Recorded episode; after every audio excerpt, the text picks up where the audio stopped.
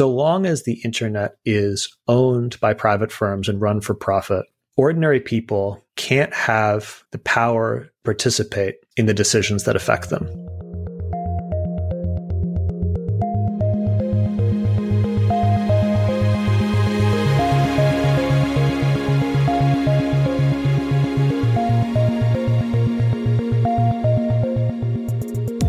Welcome to Tech Won't Save Us. I'm your host, Paris Marx. And before we get to this week's guest, I have an update for you on the fundraiser that we did back in April for the podcast's second birthday. You might remember that fundraiser was designed to bring on a producer to take some of the weight off of my shoulders for making the show. And so I just want to give you an update that you know, I have chosen someone. We have a producer now for the show. Um, his name is Eric Wickham, fellow Canadian. Eric, uh, welcome to the team. Paris, it feels so good to be a part of the team. Thanks for having me. Absolutely. I'm very excited. You know, you have experience working with CBC radio, with local radio stations, with other podcasts. You host your own podcast as well. Big Shiny Takes, where I have been a guest, of course. And so, you know, it's good for me to know that after two years of having someone with very little sound experience, that being me, uh, you know, just learn the basics, that finally the podcast is going to have someone who actually knows what they're doing to put the show together.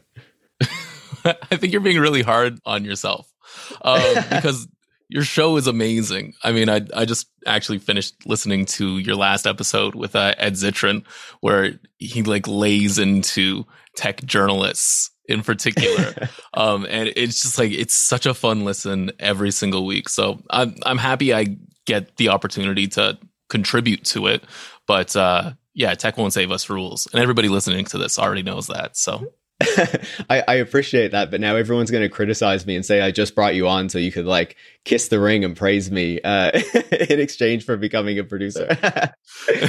That's why I got this uh, this gig. You know, I'm just really really nice.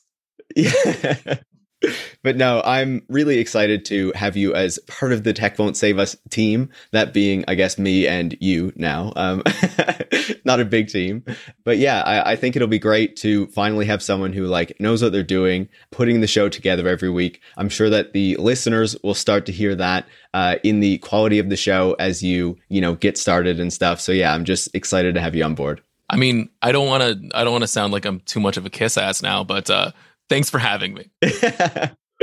Thanks so much, Eric. And now, you know, let's get to the episode. Uh, my guest this week is Ben Tarnoff, the author of Internet for the People, The Fight for Our Digital Future, and the co founder of Logic Magazine, one that many listeners might be familiar with. In this conversation, we talk about Ben's new book, and really the core of that is how the problems with the internet that we have today, which we often associate with maybe monopoly or the exploitation of these tech companies, really finds its root in the privatization of the internet, which began in 1995, but is a process that has been ongoing for a number of decades. As Ben describes, it begins with the privatization of the pipes, of the infrastructure of the internet, of private companies taking that over. But then we have these major tech monopolies that move the privatization up the stack, as he describes it. And that is what produces many of these problems because all of a sudden, the internet is not something that is run for the public in the public interest, a research network also, you know, used by the military as well, but then becomes something that is infused with capitalist dynamics with the need to turn a profit, and that shapes everything that happens on the internet. And so if we really want to solve those problems, we need to recognize that core fundamental flaw and start to rectify it. So I think that this is a fantastic conversation with Ben. I think that you're really going to enjoy it. I always love having Ben on the show. You might remember he was on over a year ago talking about Luddism. So please enjoy. Um, before we get to the show, though, a reminder that if you like this conversation, make sure to leave a five star review on Apple Podcasts or Spotify and share it on social media or with any friends or colleagues who you think would enjoy it. And if you want to support the work that goes into making the show every single week, which is essential for uh, hiring a producer like Eric, you can go to patreon.com slash tech won't save us, where you can join over 500 people who are monthly supporters of the show. So thanks so much and enjoy this week's conversation. Ben, welcome to Tech Won't Save Us. Thanks so much, Paris. Thanks so much for having me. Absolutely. Maybe I should have said uh, welcome back uh, instead, but that's true. We talked about Luddism maybe yeah. a year ago, two years ago. Time has a way of kind of blurring together, but that was fun. Yeah. I feel like during the pandemic in particular, like I've just completely mm. lost the thread on time and knowing how long ago things were. Absolutely. I think we've all we've all lost our sanity. Yeah. But uh, you know, obviously you're back on the show today because you have this new book coming out called Internet for the People, The Fight for Our Digital Future, which I really enjoyed and I think provides a really important perspective by looking at the privatization of the internet and the role and effect that that has had on you know the the infrastructure itself, the World Wide Web that we're used to using, um, and so many of the things that we do online. And so I want to dig into many aspects of that, but I want to start with getting some history on the internet itself. Right? You know, this is a massive technical infrastructure that we're all used to using. We use every single day for the most part. But how do you define the internet? and how does it originally come into being? That's a good question because you know those two elements are related. How we define the internet has a lot to do with where the internet came from. And you know, you might ask like why spend so much time thinking about where the internet came from? Like why why does it actually matter? Because I think it actually helps us answer this surprisingly difficult question of what the internet is. You know, we often kind of take for granted that we know what the internet is because we use it all the time and we talk about it all the time. But when you scratch the surface and dig in a bit deeper, it turns out it's actually pretty hard to define the internet in a kind of concise but accurate way it's very difficult to visualize. You know, many of the infrastructures on which our lives depend are relatively easy to visualize. But what does one think when one thinks of the internet? I mean, you could think of fiber optic cables, data centers, and so on, but those are all pieces of the internet, but they're not exactly the internet in its entirety. So that's a long way of saying that to me, the history was useful kind of in search of a definition. And the definition that I came up with is that the internet is fundamentally a language. It's a language that enables computer networks of different kinds to interconnect and to form a network of networks. And more specifically, this language is a protocol.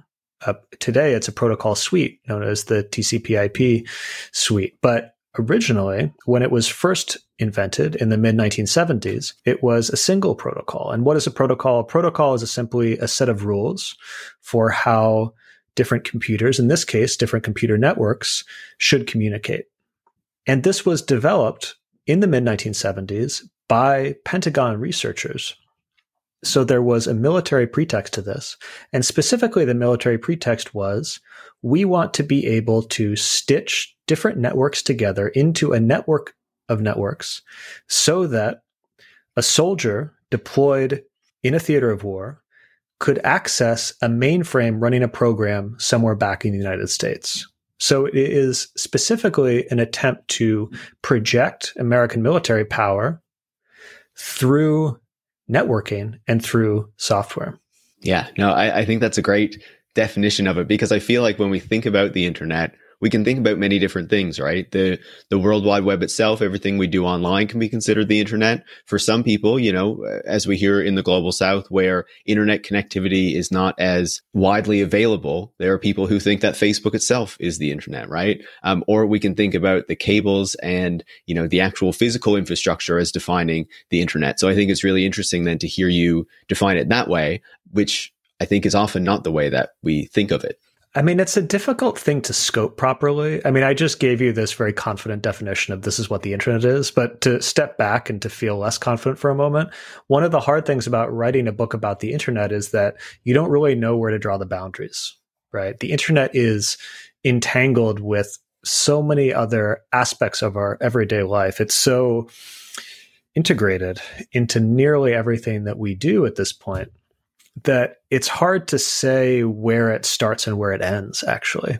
And that's a point that I try to make in the book, but creates certain scoping challenges when one writes about it. Because, you know, you can, if one were to try to write comprehensively about the internet, you would have a book that's 15,000 pages because it, the internet is, is everywhere and everything at this point. So we can have a definition of it, but that definition actually has certain limits in this age of a kind of ubiquitousness of the internet. But of course, that too is historical. I mean, the internet was not always everything and everywhere. It used to have some limits Uh, so that's and maybe we should feel nostalgic for those moments, frankly. But you know, that's actually a fairly recent chapter in its history that the internet has come to subsume so many forms of human experience. Absolutely, and you know, especially when we think back to even just over a decade ago when the internet was really something that was you know on your desk, right? That you access through a computer that was not in your pocket and everywhere else that you went. And so there has been that significant change over time. But I want to go back to a particular point, which is obviously a key point for the book, which is, you know, around 1995 when the internet is privatized. Um, and that, you know, uh, obviously the internet itself is developed largely through public funding up to that point, is created through these research projects, the building of infrastructure um, that is funded by, in many cases, you know, U.S. Um, Department of Defense or, or other um, public institutions, but also to a certain degree, you know, the European institutions that are working on things as well. Tell us a bit about what happens in that period of privatization and how there isn't very much opposition to it or like much of an alternative to this idea that privatization is the natural path forward for the internet. So, as you said, Paris, 1995 is this major watershed year for the privatization of the internet. And to understand the full impact of it, it probably makes sense to try to fill in the backstory of what happened in the preceding decade. So, as I had mentioned, in the mid 1970s, this internet protocol is developed by Pentagon researchers. And what happens is that this protocol turns out to be useful not exactly for letting the soldier in the Jeep in Vietnam access a mainframe in Northern Virginia. In other words, that original dream didn't really come to pass. But this protocol is useful for a somewhat more mundane task, which is interconnecting the various heterogeneous networks of the Defense Department. Because one of the virtues of this internet protocol is ex- extraordinary flexibility and robustness, that it can tie together networks of very different kinds into a single network of networks. So, as you might imagine, the Pentagon finds this quite useful and implements it internally in the 1980s. And this is when the internet goes from being a protocol to a place. The internet as a place comes into existence, specifically in 1983, where a set of these military networks are interconnected through the internet protocol. Now, what happens over the course of the 1980s is that the internet's leadership is civilianized. The National Science Foundation, which is a federal agency tasked with supporting basic research, builds the new internet backbone and starts to subsidize various nonprofit regional networks that get sites, primarily universities and other research centers, connected to the internet. So long story short, by the early 1990s, the internet is mostly a tool for researchers and academics they use it primarily to communicate with one another by email above all. And it's the sort of thing that most people would have access to through a university campus. So, you know, a typical American might use the internet for the first time when they go to college. Now, what happens is that the National Science Foundation needs to expand the capacity of the internet because a lot of people want to get online. There's a lot of demand, but they don't really have the resources to do so. And what happens is that moves up the timetable for what was always seen as the ultimate destination, which is privatization. And that's an important point. The federal government never had any intention of running the internet indefinitely. It was always planning to pass the internet to the hands of the private sector. But it happened to do so sooner than expected. And the particular form that privatization took was very extreme because of industry influence over the process. So, to bring it back to 1995, this watershed year, as you indicated, this is the year in which the National Science Foundation terminates its backbone of the internet. So it shuts down its core artery, which was, you know, the heart of the internet, the heart of how data move from one end to another of the internet. And the private sector takes over. And this is, uh, again, an important moment in the privatization of the pipes. But what unfolds over the remainder of the decade is what we know today as the dot com boom. But what I think of as an attempt to push privatization up the stack so that the pipes have been privatized. Companies can now make money selling access to the internet. The internet service provider business model is now possible on a mass scale But now companies have to figure out how do we make money, not just from access, but from activity, not just from getting people online, but from making money from what they do once they're online. Before we dig into the implications of that, because I think, you know, it's really important and it's, you know, central to the book, I just want to go back to the point about privatization really briefly, right? Because you mentioned that the government had no intention of running the internet itself. I believe you mentioned in the book that the Air Force even tried to like put it onto AT&T, I think it was earlier, and, and they just weren't interested because they didn't see the profit potential in it. But I'm, I'm wondering, like, you know, we've seen communications technologies and whatnot emerge at different points in history. And the government responded to it in different ways. Like when television emerged, there was this idea, even though it was private broadcast companies that created the content and stuff, there was this idea that there should be a public service role to it, right? And, and there was regulations to ensure that that happened. But then when we look at the internet, okay, yes, it's moved into the private sector, but the kind of ideas that there should be some sort of public service goal or that these companies should be regulated to ensure that doesn't exist in the same way. And so I guess my question is what role do you think that you know neoliberalism and the political climate at the time played in defining privatization in the way that it ultimately took place well another key moment in the 90s of course is telecom deregulation and I think that speaks to your question pretty well. You know, you have the Telecommunications Act of 1996, which undoes a lot of the regulation that was put in place uh, by, you know, the the act in of 1934 of the New Deal era Act, which inaugurated the modern era of telecom regulation. Internet privatization has to be seen within this broader context of a deregulatory political climate. You obviously have, you know, Clinton and the New Democrats you also have, of course, Newt Gingrich's Republicans uh, in control of Congress. And Gingrich, as some of us have forgotten, was kind of a techno libertarian, you know, at the time. I mean, he was featured in Wired magazine and and thought of himself as as quite savvy on internet issues. So long story short, there is a broad ideological consensus here about the need to give the private sector total control over the internet, but also to deepen the corporate dictatorship over telecommunications more broadly. It's not just about the internet. It's really about the whole communications infrastructure. And that is a pretty big shift from the regulatory regime that existed before. I mean, you also alluded to Paris, this tradition of, of public media, of, of carving out non-commercial spaces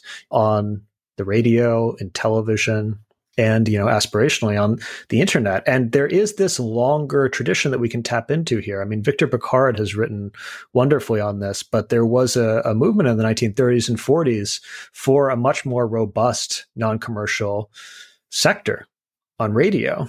And then of course you know in the 1960s you have uh, the corporation for public broadcasting created and this you know by others country standards, still pretty weak, but at least we had some attempt to carve out a, a, role for public media in the United States.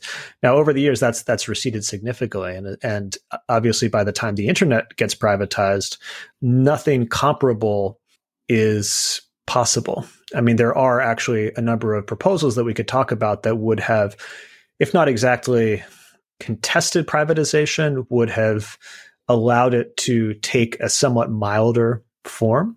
And those alternative proposals often looked back to the legacy of public media for inspiration and said, hey, you know, we've demanded to have non commercial spaces in radio and television. Why can't we do the same for the internet? Now, of course, those proposals go nowhere because the influence of industry is simply too strong. And there isn't, unlike in the 1930s and 40s, as, as Victor reminds us, there isn't a social movement capable of demanding it.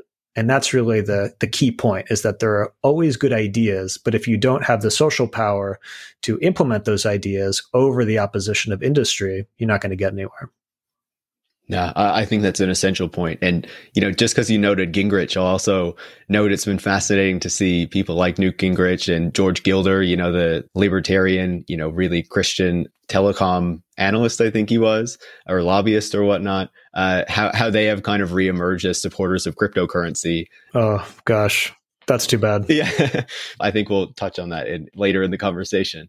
So before we dug in a bit further on the privatization issue, you were starting to tell us, you know, what the problem that privatization actually created in the internet was. And in the book, you write that the internet is broken because the internet is a business. You know, the problems with the internet have been defined in many ways over the years, but you identify the root of those problems in the ongoing process of privatization.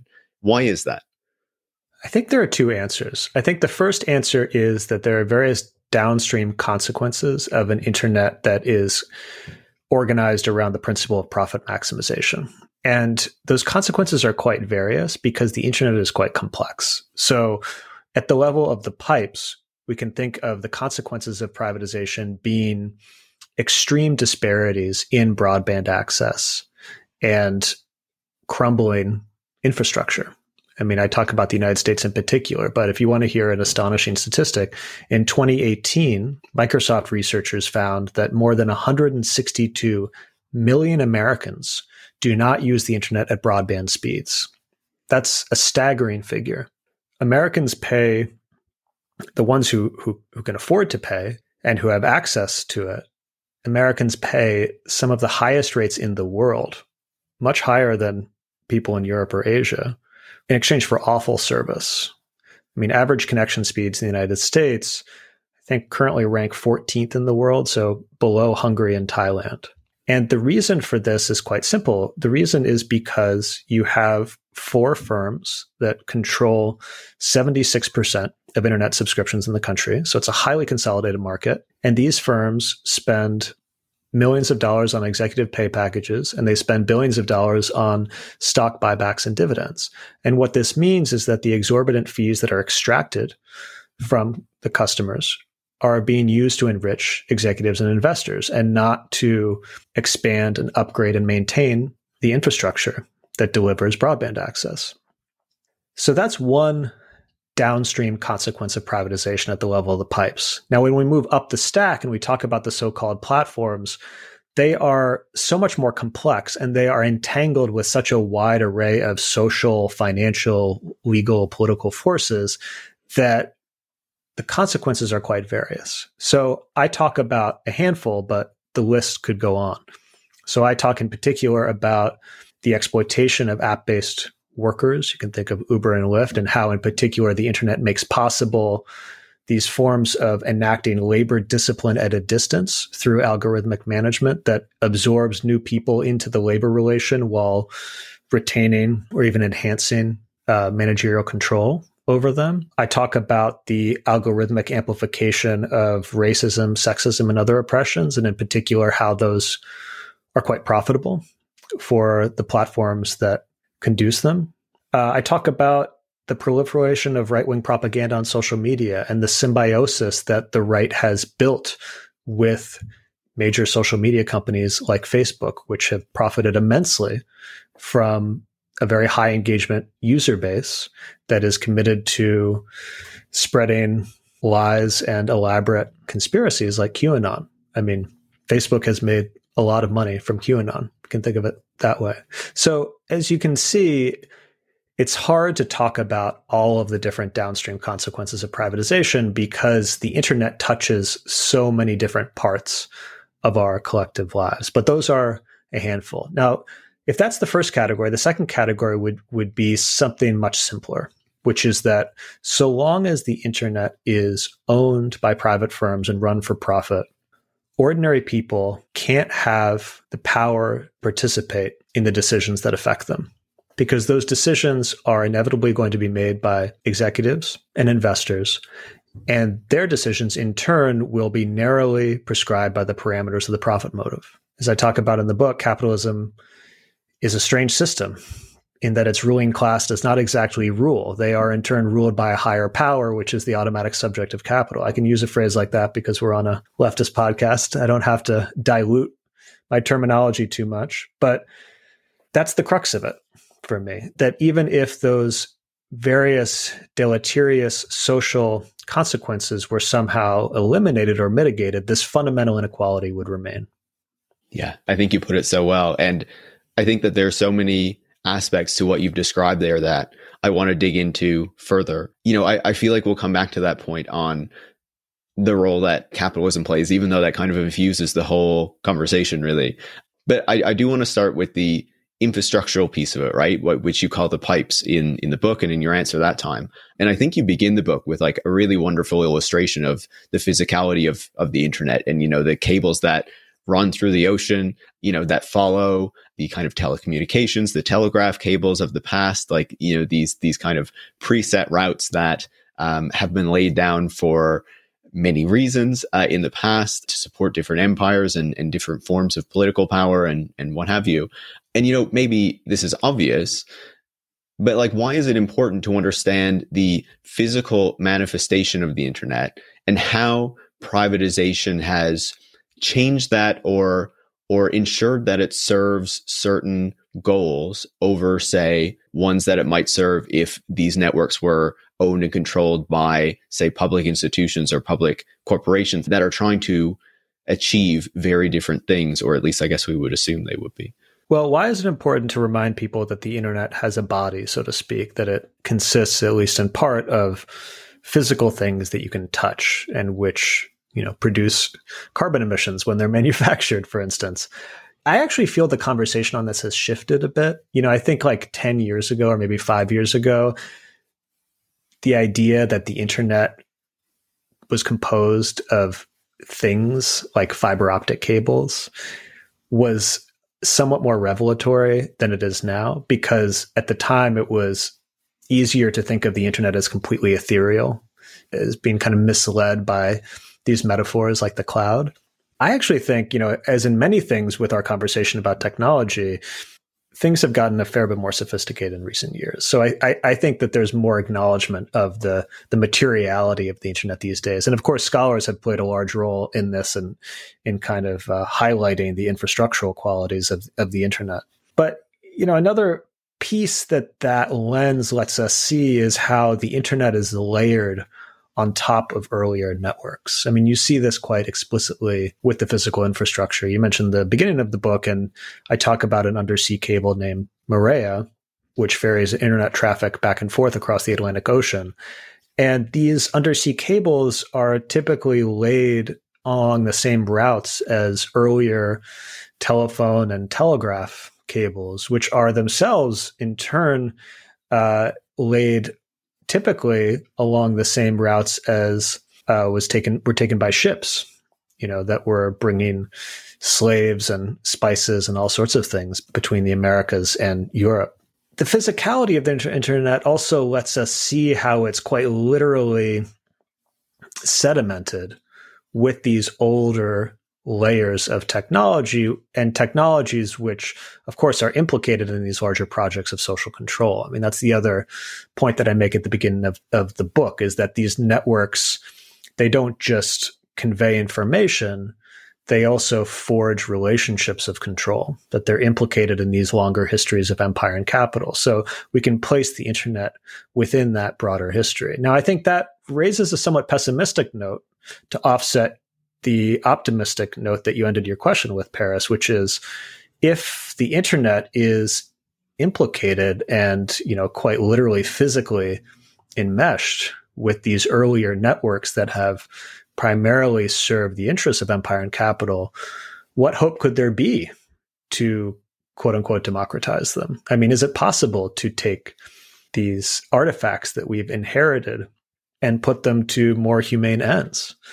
And that's an interesting question. I mean, I tend to think probably we can, but it's a it's it's a question that I think is is a genuinely complicated and difficult one and has consequences not just for how we think about building a more democratic technological world, but also the possibility of creating a post-capitalist society, right? So we're trying to stay with the internet and inevitably we're getting to capitalism, as is always the case that's always how it works out, right? Especially when you look at it from this perspective. Um, you know, I, I, think one of the interesting or worrying things that really comes out of the book, and especially like, I guess, just when you're reading about these cables and these infrastructures more generally, is, you know, you talked about how in the moment of privatization, we basically go from having, you know, obviously the NSFNET is kind of the public backbone of the internet at that moment, this, this kind of publicly controlled network, to then having five, I believe it is, major backbone providers or major internet providers.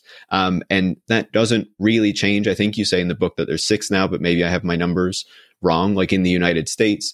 And then, you know, when we look more broadly around the world at these infrastructures and at these cables that are really like the core of the internet, that are the internet in some ways, that do facilitate these connections, then you know they used to be or or were traditionally controlled by telecom companies. Sometimes they were public sometimes they were private.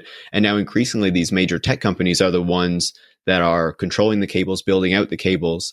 And so i feel like that kind of suggests a real issue where, you know, I guess there are these ideas of like, you know, the private market creates more competition, right? Or, or whatnot.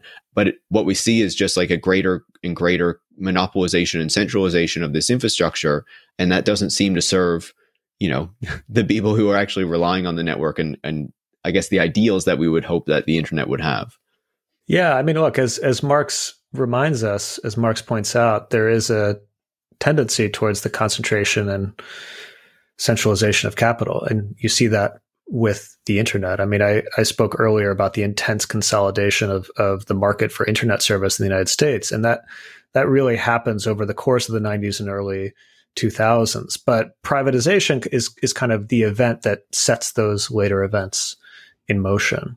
And it raises an interesting question because, you know, if we're talking about competition, competition is often proposed as, as the master solution to the internet's problems you know, there's there's been a lot of interest in anti-monopoly politics within the Democratic Party and even among many Republicans. And Biden has taken a number of steps in this direction. You know, he's appointed Lina Khan to the FTC. He's got Jonathan Kanter, the antitrust division of the Justice Department. He's in, he's issued this executive order that directs federal agencies to pursue a number of pro competition initiatives.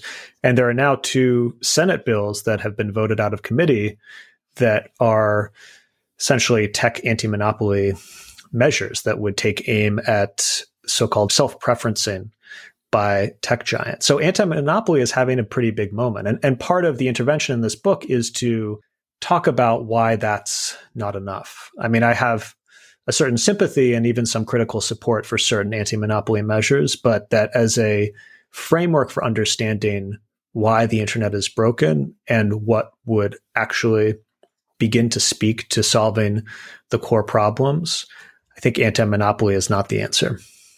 Yeah, no, I think that's a good point, and I think when, that we'll come back to. But since you mentioned monopolies, you know, let's get to some of those, right? Um, you know, the pipes are the lower level of the stack, as you described in your early earlier answer. But then above those would be, I think, what we commonly call the platforms. But that's a term that you reject um, and, and explain as a framing that serves these major tech companies by making us think of the services that they provide and the businesses that they run in a particular way. And instead, you call them online malls. What, why the preference for that term and what defines an online mall in your view? Well, I dislike the term platform, and I hope I'm not being too kind of pedantic or ornery. As I get older, I have to be wary of my tendency to get too ornery. But the reason that I make so much of the term platform is because the metaphors that we use to think about the internet are really important. Because as we discussed earlier, the internet isn't something that we can visualize very easily. So the metaphors are our mental aids for thinking about the internet you know the way that something like the cloud functions is it deeply influences the way that people understand their online experience. So, in other words, a lot is at stake in this question of what metaphors we use. And the reason I don't like platform as a metaphor is because it mystifies and obscures what these complex computational systems actually do to the benefit of the companies that run them.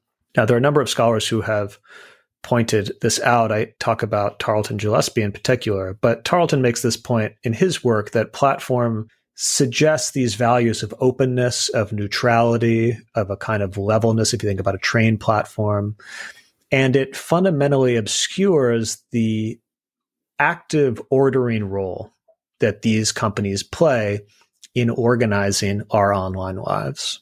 That they want to present themselves as neutral, as simply the platform upon which we have our ex- social experiences or other types of online experiences, but that in fact they are intimately involved as sovereigns.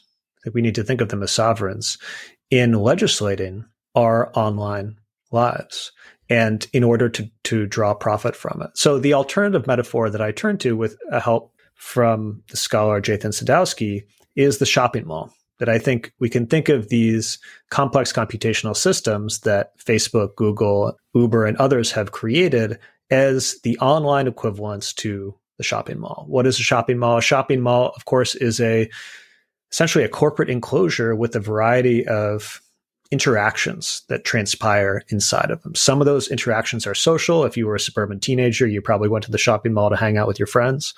Some of them obviously are commercial. You know, you're buying and selling things in the mall.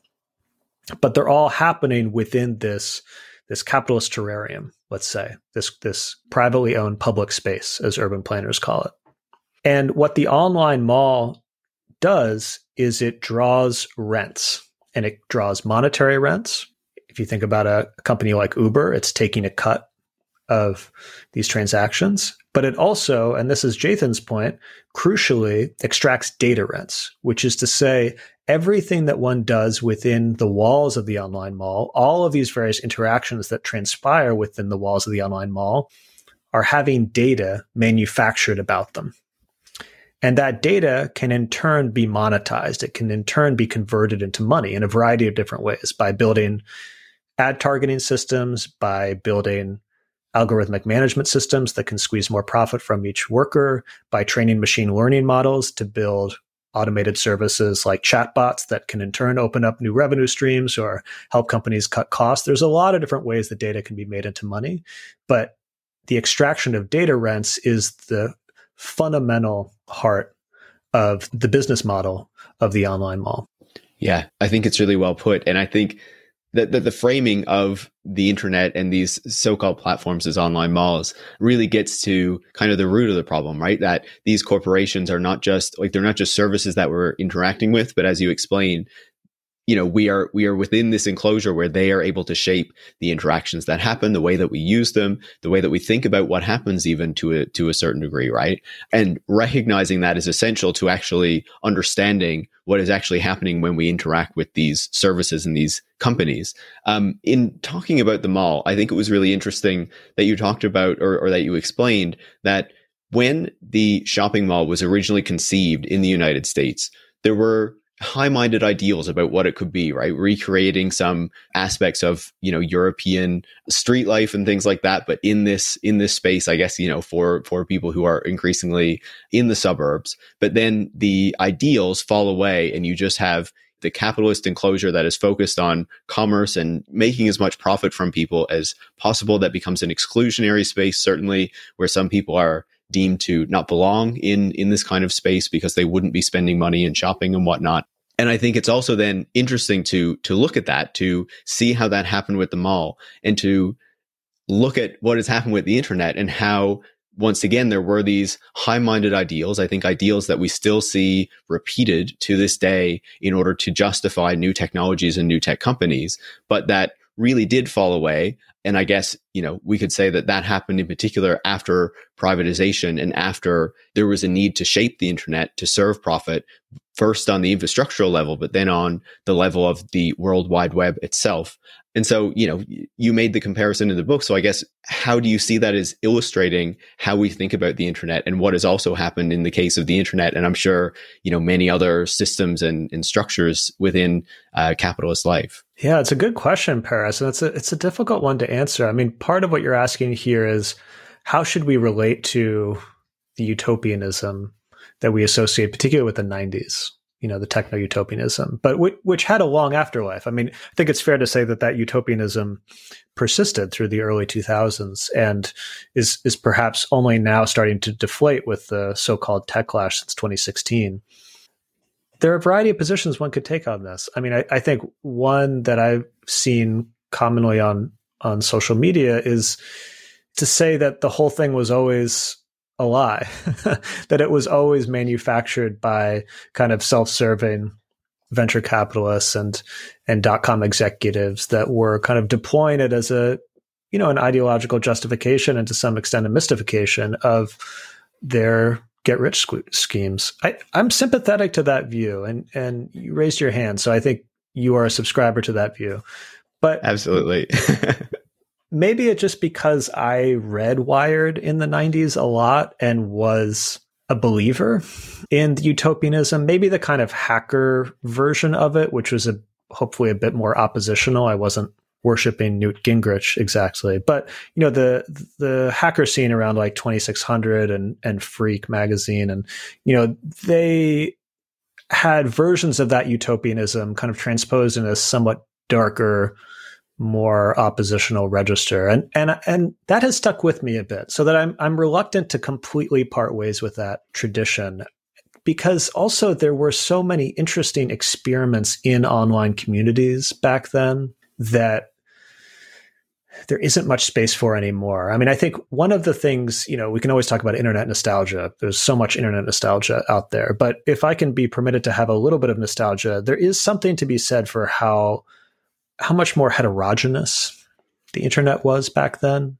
That before the rise of the online malls, before consolidation of our online lives into um, these gigantic corporate enclosures, there were genuine experiments in finding different ways to connect with one another online. And maybe it's just because I spent much of my childhood in front of a computer using the early internet that I, I can't really shake the sense that there was something to that, that there was something worth saving there, that it obviously couldn't fulfill its grandest promises, but that nonetheless there's something to salvage in that experiment. I think that's fair though, you know? Like I, I think it's okay to have some nostalgia for what was, even if maybe it's not always the most accurate reflection of what was going on, you know, as nostalgia tends to be. But even as you say that, you know, in the book, you also say that David Duke had a better idea of what the internet would become than John Perry Barlow um, in in you know looking at what ultimately came of the internet and you know particularly the kind of way that the right wing was able to take advantage of it in the way that you describe in the book and that I'm sure many people have seen in reporting about Facebook and other platforms. But there's also this concept that you bring up called predatory inclusion, right? Where the, the internet is positioned as helping all of these people and giving them access to these opportunities that they didn't have before, while at the same time kind of extracting from them and making things things worse, right? By forcing them to participate in these capitalist structures. And I feel like I, I feel like this is still present today in a really big way. And there are still groups who want to believe in that kind of early utopianism or aspects of it that still use this kind of framing as, you know, as we've seen with crypto to some degree, like, you know, this is going to bank the underbanked. This is going to help the global south with remittance payments, things like that, when actually there's this much broader kind of predatory aspect to it that is being kind of hidden and dismissed because there are these small pieces of inclusion that people can point to as being positive. Yeah, predatory inclusion, I think, is an indispensable concept for thinking about how the modern internet operates. And this is a term and an idea that I draw from the work of Tressie McMillan Cottom, although it's a term that appears in other contexts as well. I mean, Keeanga-Yamahtta Taylor uses it to talk about racialized inequality in, in housing markets. So it's a term that, that functions in a variety of contexts. But the way that Cottom uses it is to talk about the political economy of the modern internet as being characterized by these attempts to include historically excluded groups, but on a predatory basis. So Cottom has spent a lot of time studying online colleges. You know, online colleges, um, a lot of the folks who attend online colleges are black women. So this is a group that has been historically excluded from higher education, which is now being included, but on predatory terms because, you know, they're paying exorbitant rates, extortionary rates to these online colleges. Many of these online colleges are essentially scams. They're quite dubious in terms of the type of quality education that they offer and and how they're fulfilling their promises to their students. And this is a broadly a dynamic that we see all over the place. I mean, I think we've been talking about Uber. I mean, Uber part of the the pitch from Uber executives and certainly part of the messaging around the whole Proposition 22 fight has been that people from groups with historically higher unemployment, uh, African Americans, for instance, can make money as gig workers. You know, and this was this was a line that was pushed very aggressively, uh, and is still pushed very aggressively uh, as Uber attempts to derail uh, regulatory efforts. Um, we see it, you know, in the case of these companies that go into the slums of the global south and find people to annotate data sets for machine learning. There's a company called Sama, formerly known as Samasource, that does this in Kenya and other places, and they they pitch it in this very inclusive rhetoric that hey, we're bringing waged work to slum dwellers. So, in other words, we we see varieties of this dynamic kind of iterated throughout the modern internet, where the modern internet is, you know, there's a kind of elasticity to it that it can stretch to include new layers within uh, in, into the wage relation, um, but only on predatory terms. Yeah.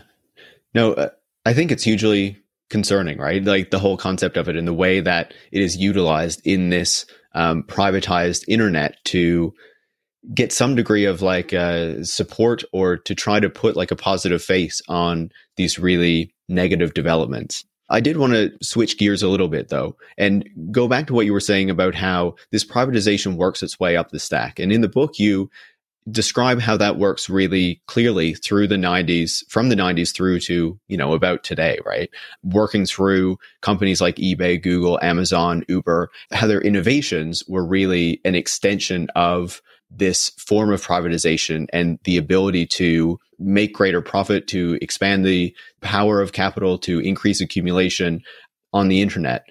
You know we, we don't have time to go through all those.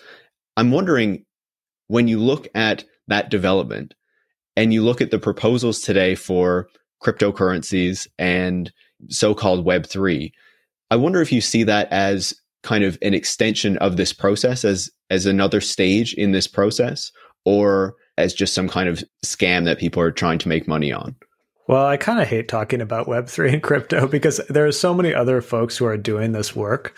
And I'm happy to kind of just sit back and let them take this one.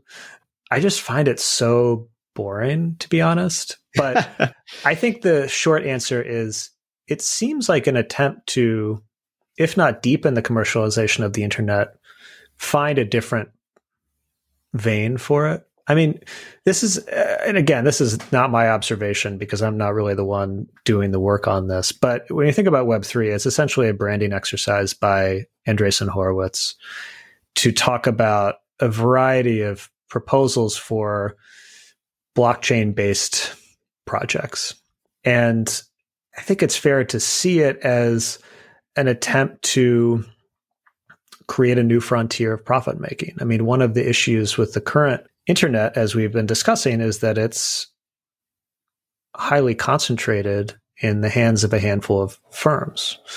And that creates uh, not, it doesn't create a lot of uh, room for this broader ecosystem of startups and venture capitalists. Now, of course, that ecosystem will always be there and, and continues to exist. But one of the features of that that world now is that these tech giants, you know, they acquire a lot of startups on their own. So they're inclined to buy companies that could become competitors later, to buy companies for their talent, for their technology, for whatever. So you know, if you're venture capitalist, you need to be trying to find ways to open up new new fields for prospecting because, you know, the apex predators like Facebook and Google are, you know, taking up a lot of the a lot of the oxygen that would have that would have fed you otherwise. So I think that's probably the best way to think about it. But I think to sound a more charitable note for a moment, the reason that this idea of decentralization appeals to people beyond the kind of small circle of folks who could actually make a lot of money from it is because it speaks to this deeper intuition that something has gone horribly wrong with the internet. And that you know part of what has gone wrong is this intense concentration of power. And i think those are correct perceptions. Now whether those perceptions are funneled towards web3 projects or to a more sober minded analysis of the political economy of the internet and what might be required to create a better situation is you know is is an open question. But I, I think that we can try to meet people where they are and make the case for why web3 is unlikely to solve those problems yeah no i I think that I think that's a good assessment of it, even though you know you're not one of the people who comment on crypto all the time.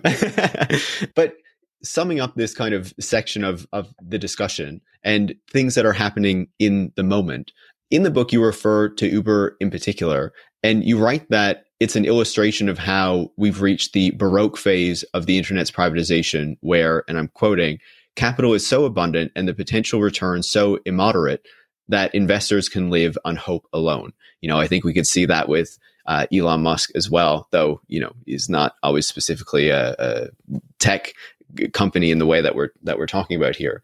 I'm wondering if you think that that has begun to shift since you wrote the book? You know, we're seeing that interest rates are rising, that tech stocks are falling, that there's belt tightening even among some of these bigger companies. Do you think that we're finally moving away from this period or it's just an interruption that, you know, maybe we're going to go back to in the near future? Yeah, it's funny when you're writing a book about tech, one of the things that you're constantly having to update in each draft is the market valuations of these companies. And I remember just like constantly revising those, you know. But I think the last time I touched the manuscript, it was before the bottom fell out. So I have numbers in there that are are probably totally inaccurate by the time the book comes out. This is just one of the many hazards of writing about tech. But yeah, I mean, there's been a whole new series of developments since I wrote this book, which is really interesting to think about, which is obviously with the Fed leading the way to a tighter monetary environment, there has been, you know, a, a correction let's say to use to use the term preferred by by the financial press in the stock market at large but you know in particular in tech which which you know has really driven stock market gains of recent years. I think the question of whether this is a blip or whether this signals some deeper realignment is endlessly debated you know, in the financial press and is, is not something I would dare to hazard an opinion on because all predictions are make you look silly in retrospect. But it does, I think, add a, a wrinkle to the story that I'm telling because in, in the passage that you quote, I kind of make this case that there's so much money sloshing around out there and the potential returns of getting in on the ground floor of the next Google are so great that for a while investors were willing to put up with a company like Uber, which is like just ridiculously unprofitable, like unprofitable to like a, a truly comic degree, in the hopes that it would, you know, finally find a way to lock in the kind of super profits of a of a Google. You know, whether that's over and Uber implodes or whether in six months, you know, everything's back to normal.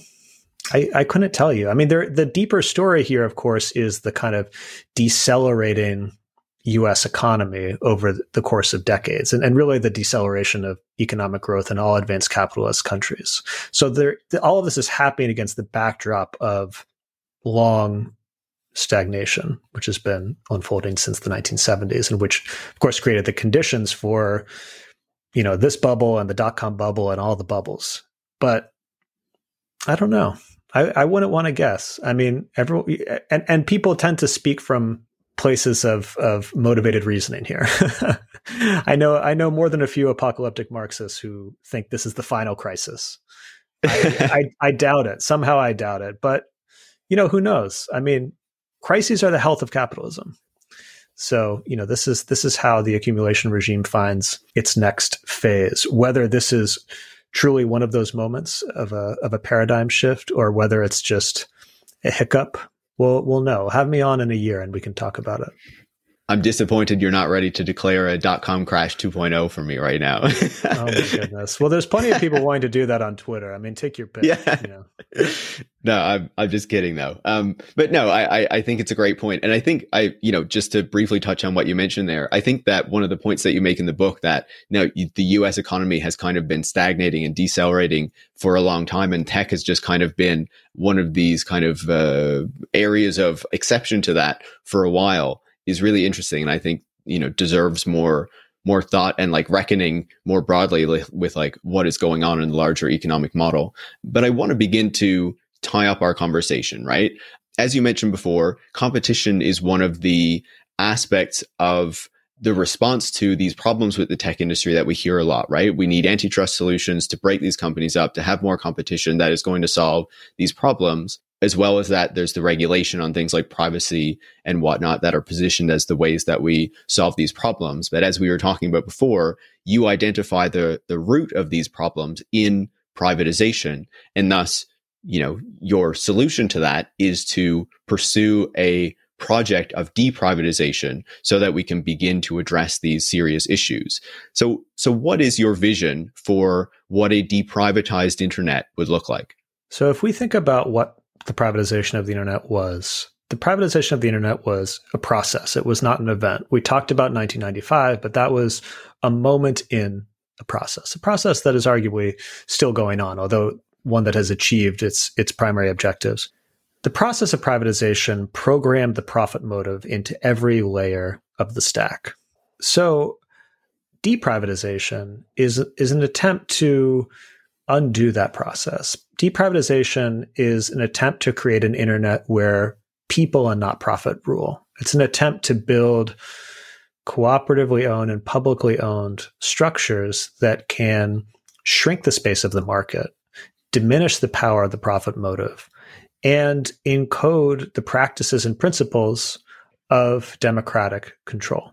Now, that all sounds a little abstract. What might that look like in practice? So when we think about the layer of the pipes, and we do have to apply different strategies of deprivatization to different layers of the internet, we have to be a bit agile in how we think about the project of deprivatization. It's not a monolithic project, just as the privatization of the internet was not a monolithic project. So what does deprivatization look like at the level of the pipes? Well, fortunately, we have a very good existing model in the form of hundreds of community networks all across the United States. What's a community network? Community network is a publicly or cooperatively owned broadband network that serves local residents. A lot of great examples of these. They could be owned by a municip- municipality. They could be owned and governed by their members, in the case of a cooperative. And there are a lot of very successful instances of these throughout the United States. Chattanooga has one that's particularly well known.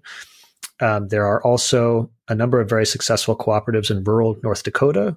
Rural North Dakota has actually some of the best access to high speed internet in the entire country because of its cooperatives, which is kind of an astonishing fact. Community networks tend to provide lower rates and higher speeds because they don't funnel money up into the hands of executives investors. They're not there to simply fleece you and take the money and put it in someone else's pockets. They actually do invest in their infrastructure and they can prioritize social needs like universal connectivity over profit maximization.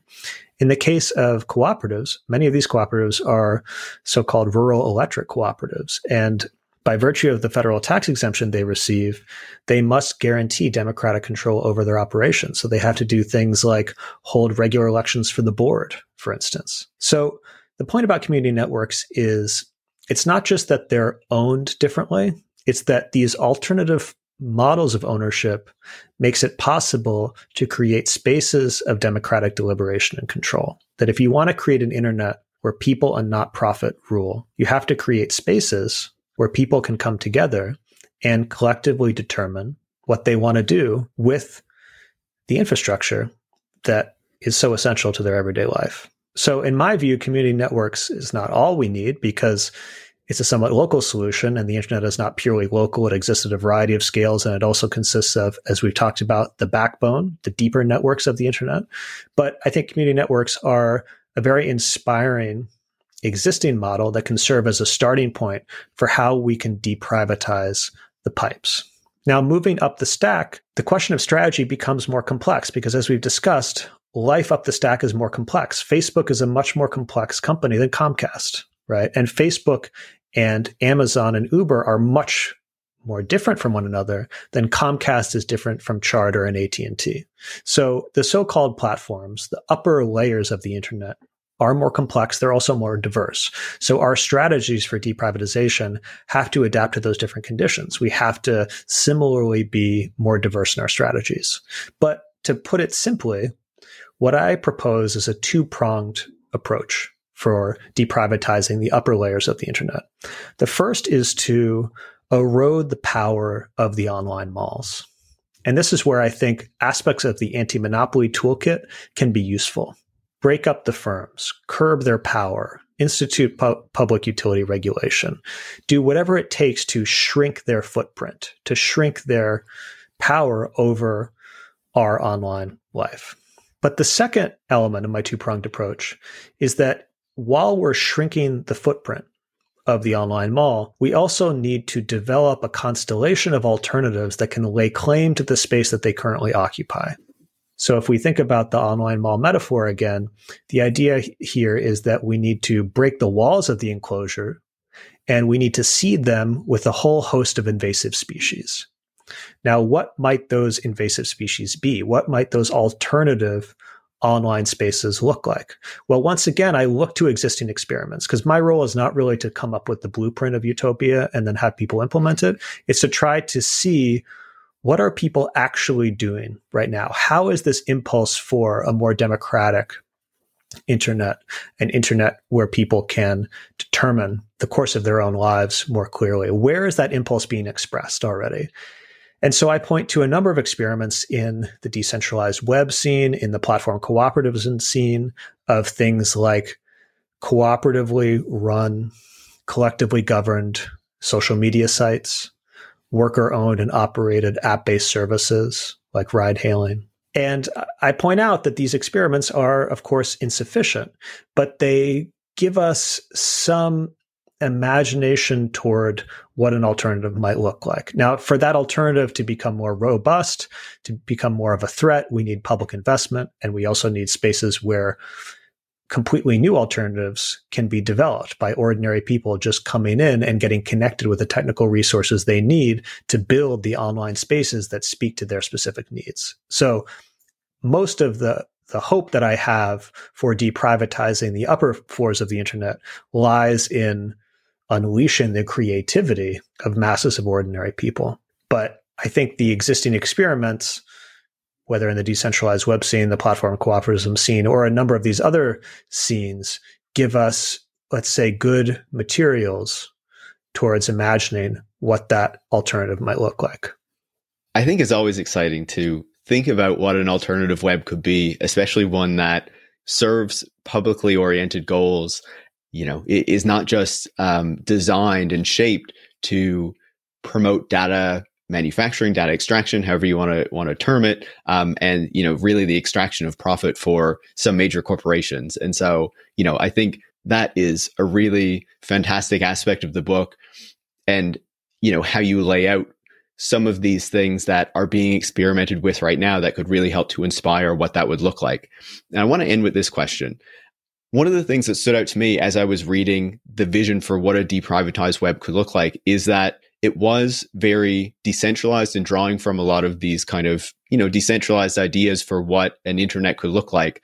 Not to say centralized solutions necessarily, necessarily, but, you know, if we think about, say, public media organizations and how, you know, we have public organizations for that um, instead of like, you know, smaller deprivatized solutions. Or say if I look in Canada to what an example of like a more publicly oriented telecommunications or internet system might look like. I might look at um, a public telecom company like we still have in Saskatchewan, where the prices are much lower, the service is higher, particularly in rural areas. And so that's often pointed to as the example of what we should be looking at pursuing rather than a community oriented network, which is what has prospered in the United States and and I guess one final point, and you know, you can respond to this broadly, is that one of my worries, I think, when I look at some of these decentralized proposals and decentralized solutions is that they often come from people that have a technical background. And I feel like in some ways,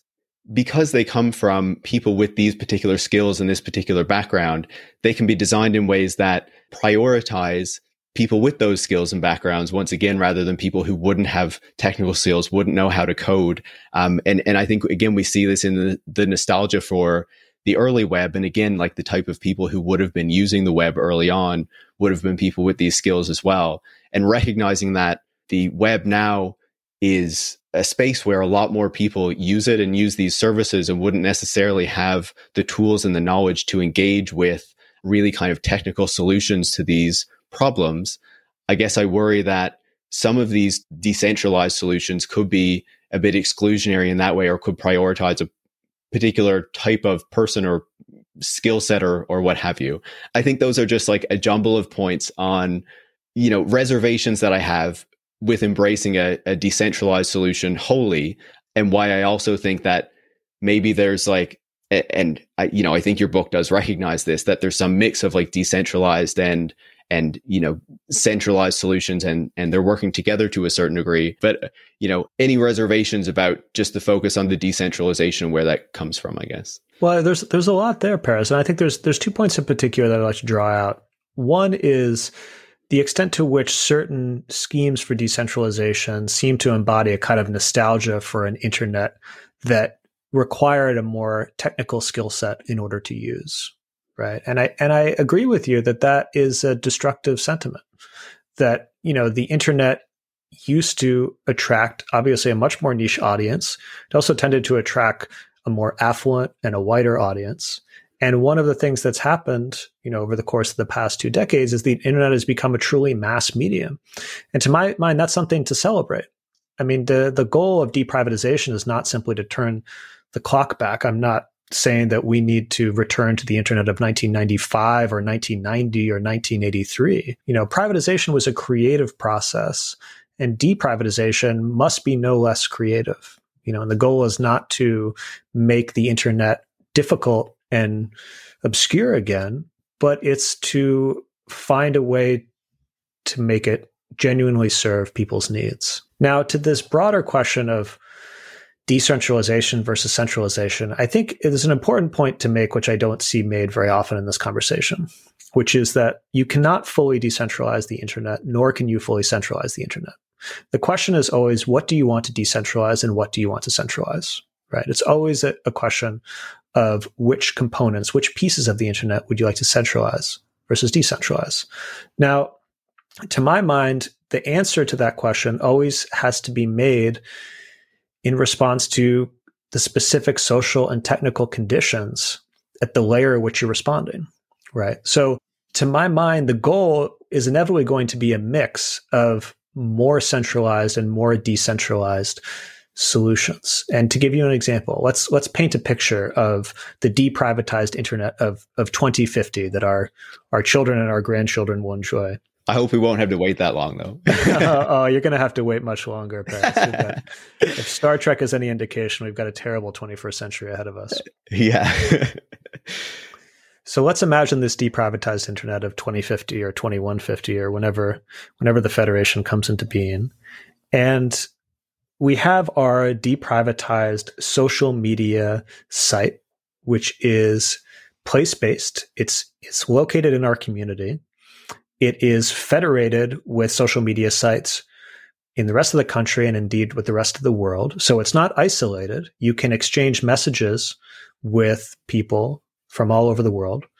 Essentially, it operates on the same principle as email, right? Gmail and Yahoo are separate email services, but because of the ability to interoperate through open protocols, they can still exchange messages. So, what is the virtue of this federation approach? The virtue is that because your social media site is located in your local community, governance decisions about something like content moderation, for instance, what kind of information is going to circulate on your site, can be made in face to face democratic deliberative spaces. I see that as a virtue in my view, the types of conversations that happen face to face are more conducive to a democratic decision making process. So that's why I would want to make the governance of those structures local. But our story doesn't end there, right? Because the internet is not local. So that community based social media site may in turn be served by one of these community networks that we're talking about, right? And similarly, it has presumably a local governance structure where people from the community can come together to make democratic decisions about let's say investment choices. You know where do we want to build out new infrastructure? Which uh, which of the different paths do we want to take when we think about the future of the network? And so on. But again the internet is not local. So inevitably that network, which serves that site, we're still at the level of the local, we'll have to connect to the deeper networks of the internet. We're going to have to get, say, to the backbones at some point. And those backbones can't be run by a local community because they exist at a different scale. So perhaps that backbone is run by some type of regional public sector body or even a national public sector body or even a kind of national federation of cooperatives if you're not feeling particularly statist right? But whatever it is, that's a situation in which that backbone is going to exist in a much more centralized capacity because there's no way to decentralize those deeper networks. And we could think of a number of other cases where what we're going to see is a mix of interventions of the local, the regional, and the national. And the question is always going to be, well, what is the technology demand? And also, when we think socially and politically, how can we construct a situation that is most conducive to democratic control? I think that was a fantastic answer to a very jumbled uh, type of question that I that I threw at you. But no, I completely take your point. Um, there's certainly going to be some mix of you know centralization decentralization was somewhere in between for whatever comes in the future. And hopefully we do arrive at a deprivatized internet. Uh, long before you predict though i remain a pessimist like you do. Ben it's always fantastic to chat. It's always great to you know read your incredible insights on the tech industry. Read logic magazine where you know you guys publish so many great thinkers um, on these topics. And naturally i recommend everyone go pick up your book and uh, start fighting for a deprivatized internet. Thank you so much. Thanks so much, Paris. Ben Tarnoff is the author of Internet for the People, The Fight for Our Digital Future, and the co-founder of Logic Magazine. You can follow him on Twitter at, at Ben Tarnoff, you can follow me at, at Paris Marx, and you can follow the show at, at Tech Won't Save Us. Tech Won't Save Us is part of the Harbinger Media Network, a group of left-wing podcasts that are made in Canada, and you can find out more about that at harbingermedianetwork.com. And if you want to support the work that goes into making the show every week, you can go to patreon.com slash tech won't save us and become a supporter. Thanks for listening.